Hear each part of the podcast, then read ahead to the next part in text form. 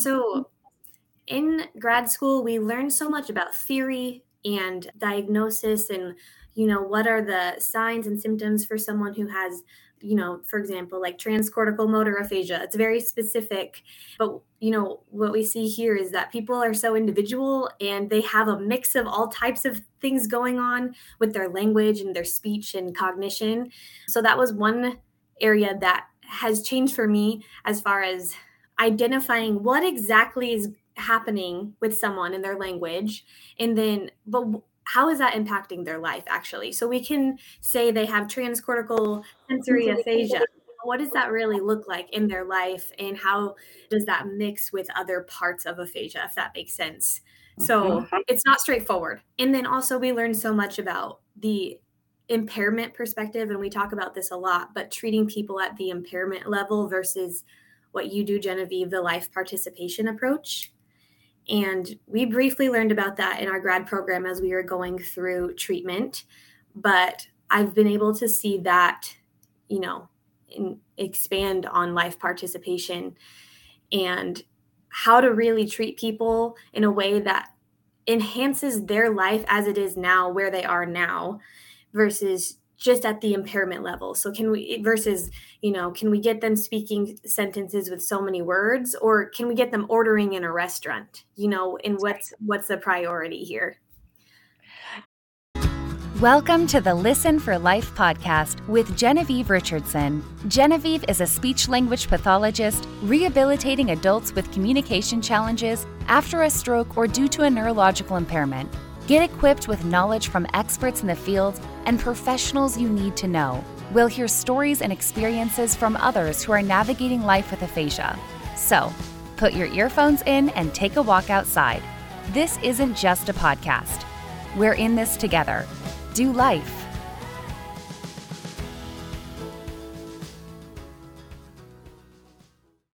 Good morning, everybody. Genevieve Richardson from Life Speech Pathology, and welcome to the show today. Today, I will introduce you to my grad student that's been with me for the last eight weeks. Shayli is going to come on and talk to us about aphasia.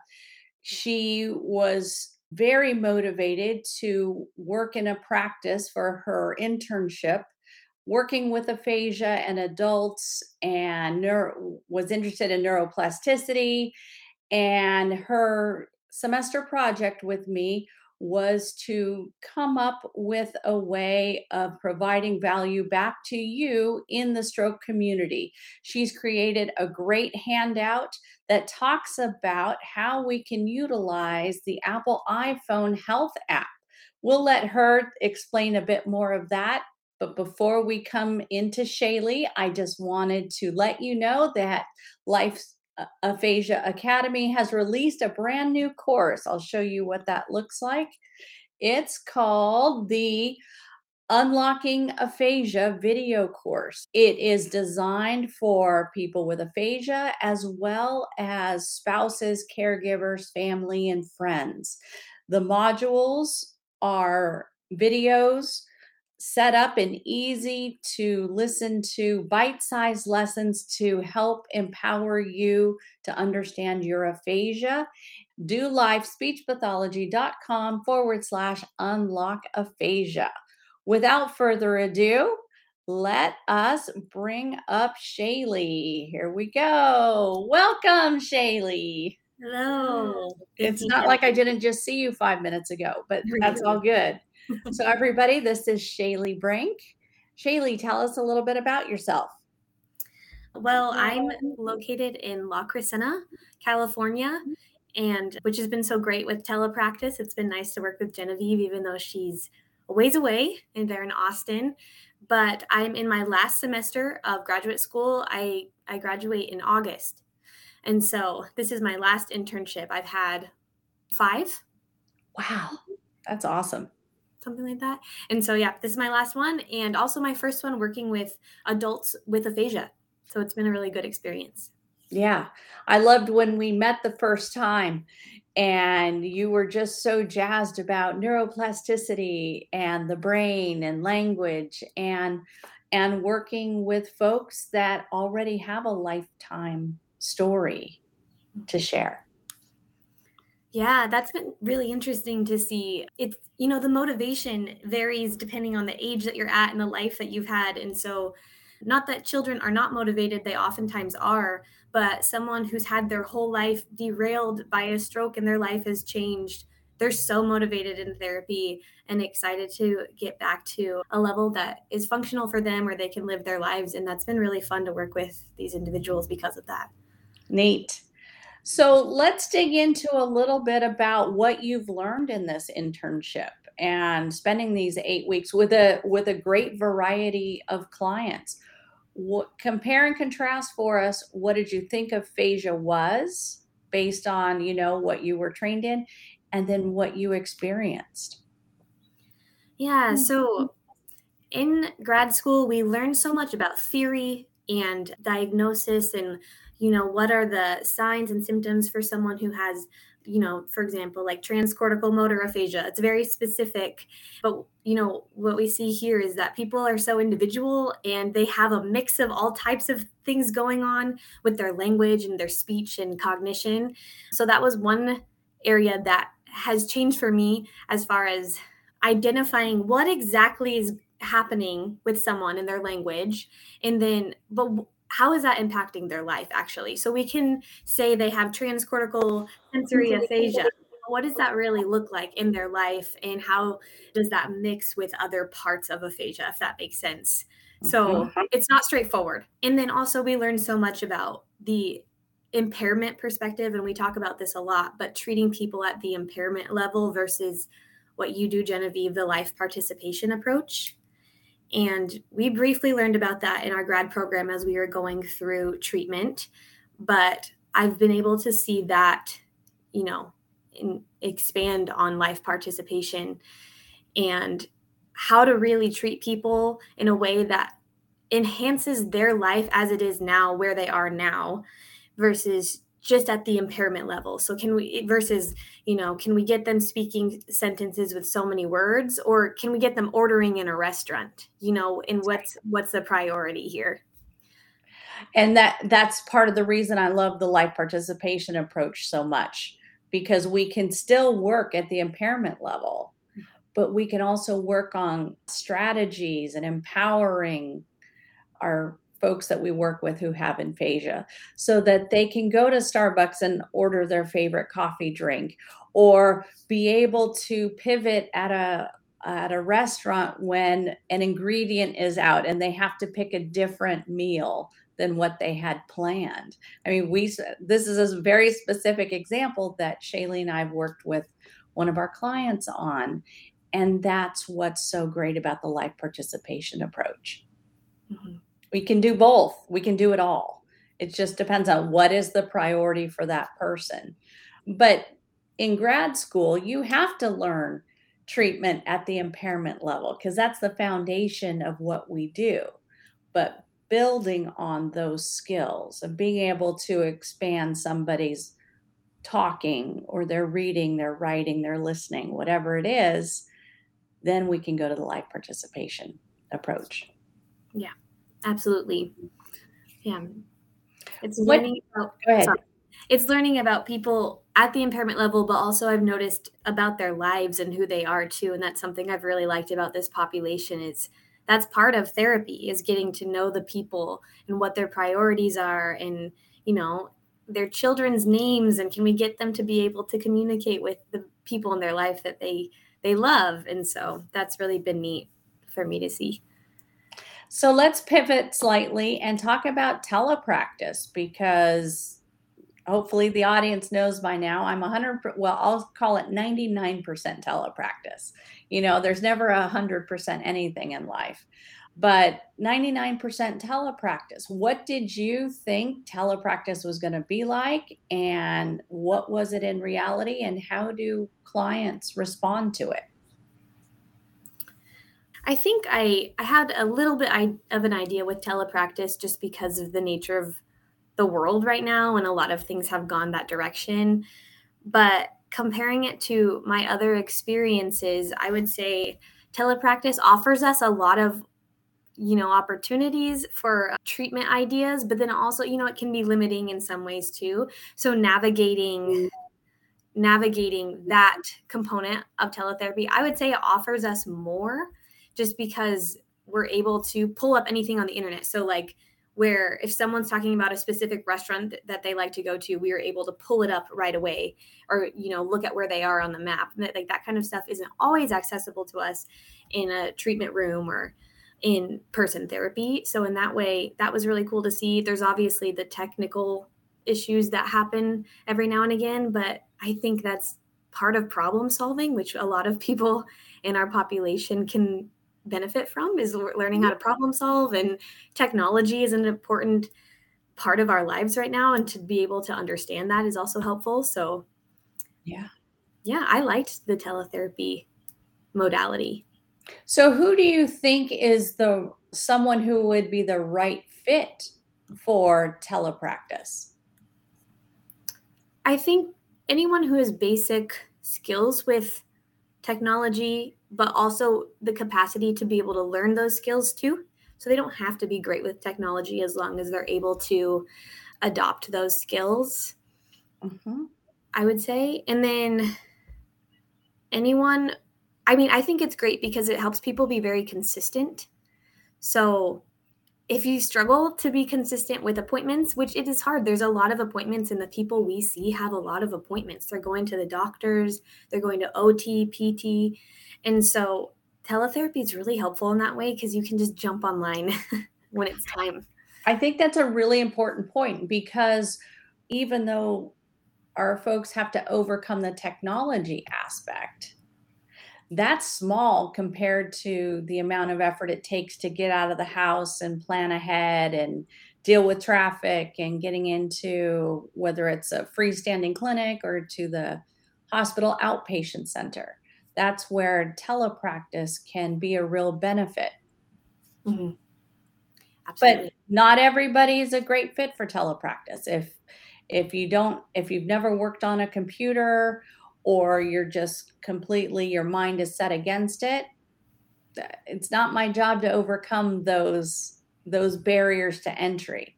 But for those that have a laptop, a computer, and maybe they've done FaceTiming in the past or even Zoomed once or twice in the past and they're motivated to work, they're a good fit for telepractice. Mm-hmm. So I thought we would pivot a little bit again. Pivoting is fun. So, Shayli, let's just talk through what you discovered about this app. Okay yeah, so we were having a lot of conversations about how our clients can keep track of things like their health, whatever their health concerns are. Part of that was medications and symptoms. That's just a lot to think about for anyone. And then our people with aphasia, that can be overwhelming. They have a lot of cognitive overload at this time trying to navigate their language and speech. And so the health app offers them a place to track that data.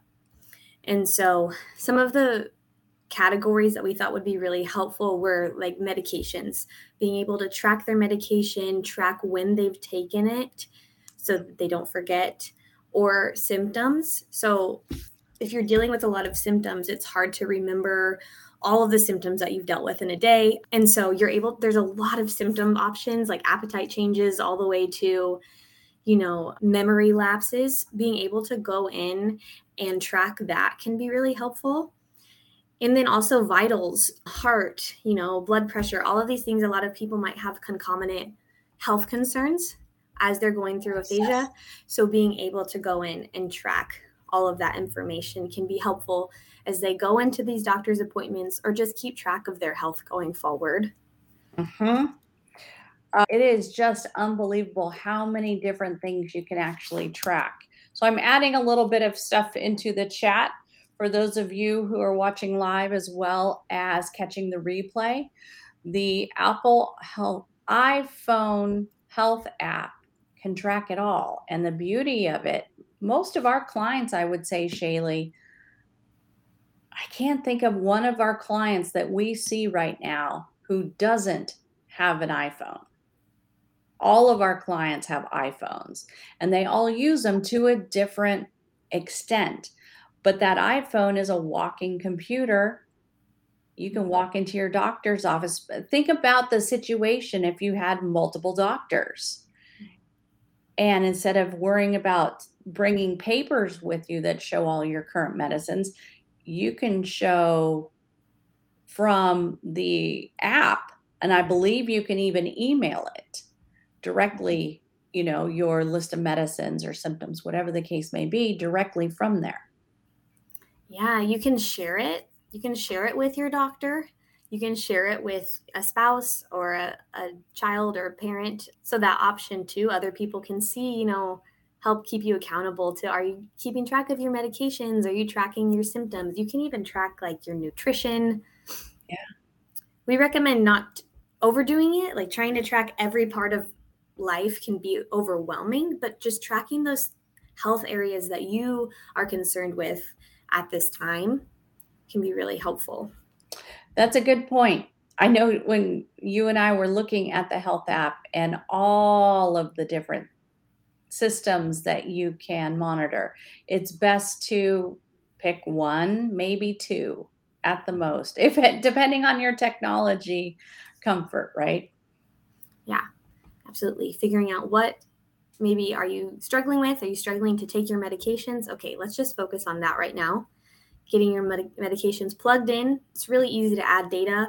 And then the Apple iPhone is it gives you all of this information within those categories about why you're tracking, what you're tracking, how to track. So even within the app itself, it's really educational. Mm-hmm. So this is one of those projects that if it feels overwhelming, you know, for any of you out there that are in speech therapy, you know, for aphasia, and you want to set up your health app, ask your clinician to help you do it. Build that into your treatment program. We, because we follow the life participation approach and work on impairment level strategies and techniques, we can easily incorporate that Apple iPhone into our treatment plan. We can write goals for it and work on carrying it over training your family, how to use it, all sorts of great ways. Yeah, absolutely. I like how there's a mobility category and it tracks Ooh. areas that you wouldn't even think of, like walking asymmetry, step length. And I think about our clients with Parkinson's and their gait has changed and it's shifting, and being able to track that and see how they're doing in that area too. Like the stuff you don't even think about on a data basis, but it's tracking. So if you do have an Apple Watch, that's helpful too. yes. Things. Well, after we started talking about it, I'm like, oh, I got to pull out my watch. Like I hadn't charged it in like two weeks. but now I'm back to counting my steps. So, you know, not to say that Apple is the only product out there. There's plenty of Android products mm-hmm. available mm-hmm. that do that have a similar function. Mm-hmm. So, what a, let's talk in general about resources for aphasia. What have you come across in our time together that you think people need to know about? So, there's different apps. We have a few people that use these apps. An example is the Spoken app, and it's a text to speech app where basically you can type in what you'd like to say, or it has loaded phrases in words. It basically helps guide you to statements that you'd like to say if you are struggling to express verbally. Mm-hmm. So there's a there's a few apps like that. Spoken being one of them. Mm-hmm. We have a few people that use that, but that's helpful. I, I've had sessions with one individual where he's until he's thinking and he has a word, it's in his head, but getting it out is a is he's struggling and then he'll just pull out that spoken app and he'll type it in or he'll begin to type it in and spoken will guess for him and then he'll be able to tell me that way. So it helps alleviate frustration for people i think is really valuable. That could work really well for advocacy. Mm-hmm. and what i when i say advocacy advocacy i'm thinking of the person with aphasia that's out in the community or even at a family barbecue. And if they can't if they're under pressure or it's too noisy and they can't pull their thoughts together, they could have preloaded phrases and sentences, and they can get their phone to say it for them or point to it and the listener can read it. It's a way for them to still communicate because communication is about that give and take of the message. Sure. So, yeah. so spoken app. What else could we use, Shayli? You know, I know I'm putting you on the spot, but what else could our clients use as if they have an iPhone to help them advocate for themselves and what they need to communicate? So they might not even need an iPhone for this, but we've talked a lot about mm-hmm. that aphasia ID, where they're able to go in, type up a little ID card that also lists different ways to communicate with them. So it might list, I think there's usually like four or five options that you can select, but it's out of quite a few. There's like, mm-hmm. like 10 to 15 options. But may, it might say, please speak slower to me when you're when you're speaking to me give me time to respond that kind of information that can ease up the frustration of conversation or awkwardness that someone with aphasia might feel when interacting with a listener who's new a new communication partner so they can just show them that card and then it'll help their communication be smooth in that way yeah i think that's great now for the audience that's listening an aphasia communication card is a wonderful tool, but it's only a tool if you use it. Mm-hmm. And part of what we do in treatment is empower our clients when they encounter a difficulty with somebody that's a new communication partner that they actually practice pulling out that aphasia card or showing the same content on their phone whatever the case may be. We often have to actually practice it to get what we in the speech world call generalization. If you do it in therapy is one thing, doing it out in the community is something different. For sure. Yeah. So we have a question down here. I'll pop it up on the screen. Kevin is saying that he uses the notepad on his iPhone for regular situations, like what he wants at Hat Creek. That's a local hamburger place here in Austin. then he shows it to the person who's taking the order. Yeah. I think that's a wonderful, Kevin, that's a great way of getting your order correct, you know. But if you're at a drive through, then what do you do? What do you think, Shayli? Let's put you on the spot again. So, what if you're the person with aphasia and you're driving and you decide to go through the drive through? Now, how do you use your phone? Yeah, I think that's when that spoken app can be helpful. I'm sure you could make it loud enough or amplify, but you could put in your order that way, and the phone will speak for you if you need, if you're having a hard time thinking of the words that you're looking for. I think it's so much of aphasia is learning how to be resourceful and i'm amazed by our clients and their resourcefulness. Like i'm just blown away by how they've figured out to communicate but we have people who will write something down on a paper and i think a lot of drive-throughs have they can see you i'm pretty sure. And so you can show them that. That's Here, here's, my, here's my sign right? Yeah. Um, yeah. And you bring up a good point that a lot of our clients have become very resourceful mm-hmm. in a lot of different ways. And but that's not common. Our clients are a little bit different in that we've actively worked on these kinds of skills. But not every clinician trains these things. So that's why i'm i wanted to talk about resources and advocacy so that those of you listening that are in the aphasia community if you are working with a clinician ask for help with this. Let them know that this is something that's important to you. It's just a matter of practice and it gives you the empowerment to live your life and participate how you want. Mm-hmm.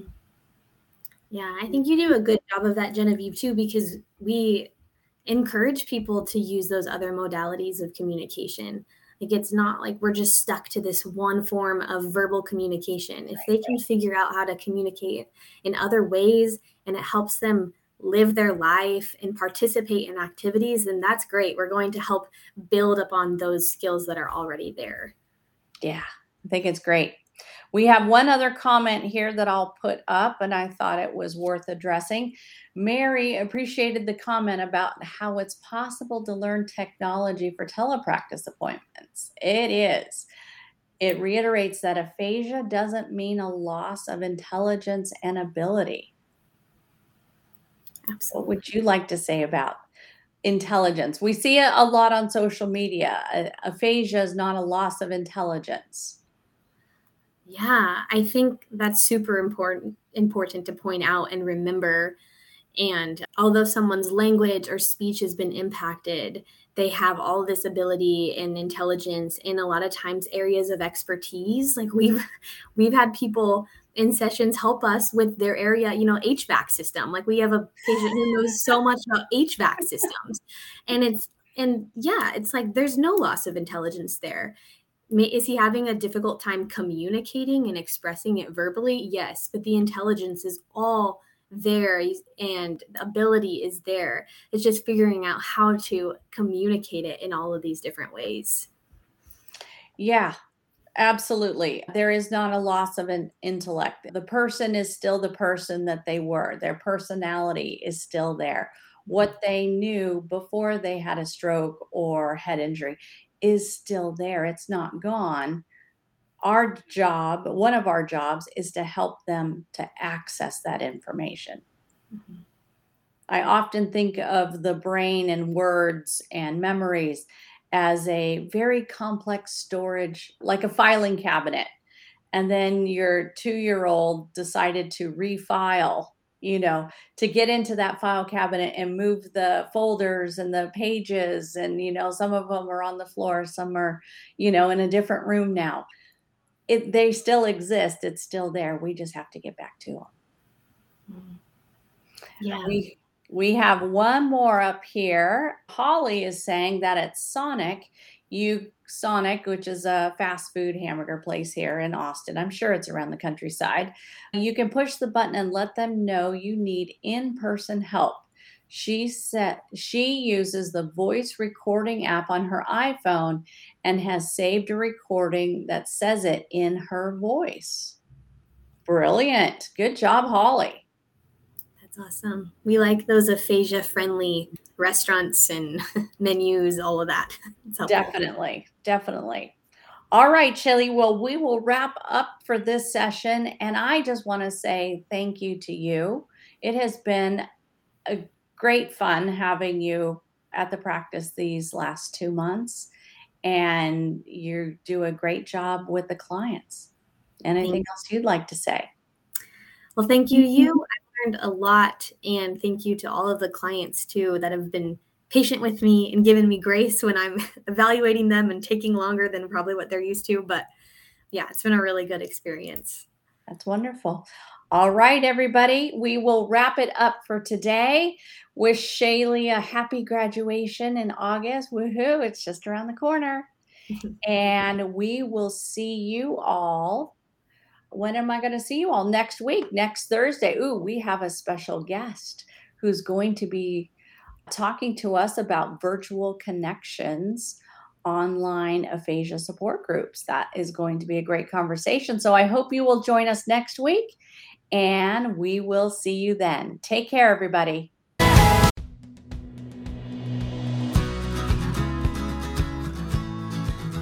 Thanks for tuning in to the Listen for Life podcast. We hope you feel empowered and supported. Head over to listenforlifepodcast.com to see the show notes with links and information from today's episode. Do you have a topic, a resource to share, or a guest recommendation? Inquiring minds want to know. Let us know in the comments section. Wishing you a fabulous week.